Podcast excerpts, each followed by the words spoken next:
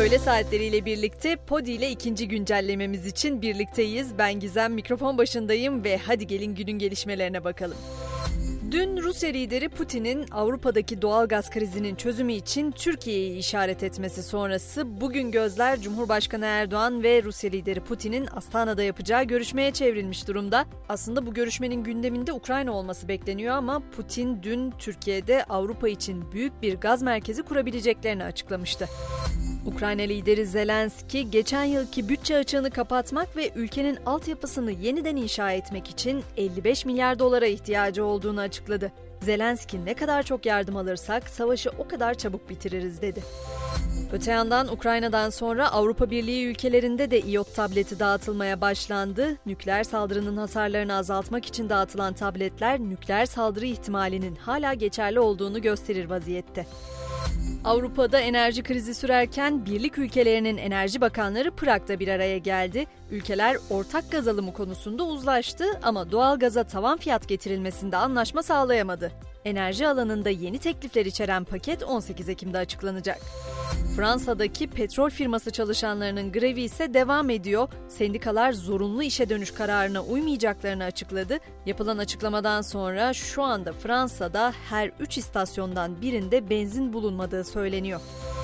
Yurda dönecek olursak mecliste sosyal medya düzenlemesinin görüşmelerinde halk arasında endişe, korku veya panik yaratmak üzere haber yayanlara bir yıldan 3 yıla kadar hapis cezası verilmesini öngören 29. maddeye geçildiğinde CHP milletvekilleri ayağa kalkarak alkışlı protestoya başladı. İki kez ara verilen oturum protestonun sürmesi üzerine kapatıldı. Bir de şaşırtıcı haber var. Malatya'da bir vatandaş arabasını iPhone 14 ile takas etti. Almak istediği telefona bütçesi yetmeyince 55 bin lira değerindeki aracını internet üzerinden satışa koyan kişi bir süre ilanda duran otomobilini satamadı. Bunun üzerine 2001 model aracının camına istediği cep telefonu modelini yazarak takas edebileceği ilanını yapıştırdı. Böylece tarihin ilk araç cep telefonu takası yapılmış oldu. Biraz da eğitimden haber verelim. Dünyanın en iyi üniversiteleri açıklandı ve ilk 500'de Türkiye'den 3 okul var. Dünya Üniversiteleri Sıralama Kuruluşu Times Higher Education 2023 yılının en iyilerini açıkladı.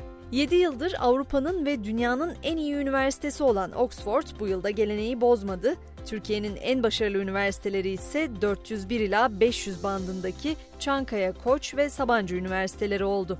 Böylece Türkiye ilk 500'de sadece 3 üniversiteyle temsil edildi. Hollanda'daki Eindhoven Üniversitesi ise iklim krizi ve çevre kirliliğine önlem amaçlı üretilen yeni bir otomobili tanıttı. ZEM ismi verilen bu araç sadece güneş enerjisiyle çalışmakla kalmıyor. Aynı zamanda doğrudan hava yakalama adı verilen bir teknoloji kullanıyor ve karbondioksiti ortadan kaldırıyor. Antalya Olgunlaşma Enstitüsü tarafından oluşturulan Kelebek adlı koleksiyondaki elbiseler ise dünyada bir ilk niteliği taşıyor. Antalya bölgesinde yaşayan 300'ün üzerinde kelebeğin araştırılarak aralarından seçilen 3'ü endemik 12 kelebeğin kanat şekillerinin birebir ipek üzerine işlenerek oluşturulan koleksiyon beğeni topladı. Ve sosyal medya devi TikTok e-ticaret planıyla Amazon'a rakip olmayı planlıyor. Platform üzerinden yapılacak e-ticaret için personel büyük firmalardan titizlikle seçiliyor. E-ticarette dengelerin de değişebileceği konuşuluyor.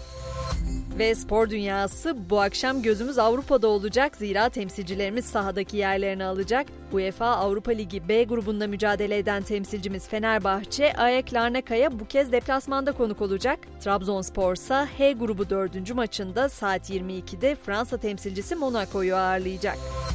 Avrupa Konferans Ligi'nde ise 4. hafta maçları bu akşam. A grubunda mücadele eden Medipol Başakşehir saat 19.45'te Letonya'nın Arefes takımını ağırlayacak. G grubundaki Demir Grup Sivas Spor ise Kosova temsilcisi Balkani'ye konuk olacak. Bu maçın başlama saati de yine 22. Öyle güncellememizin burada sonuna geldik. Akşam saatlerinde tekrar görüşmek üzere. Şimdilik hoşçakalın.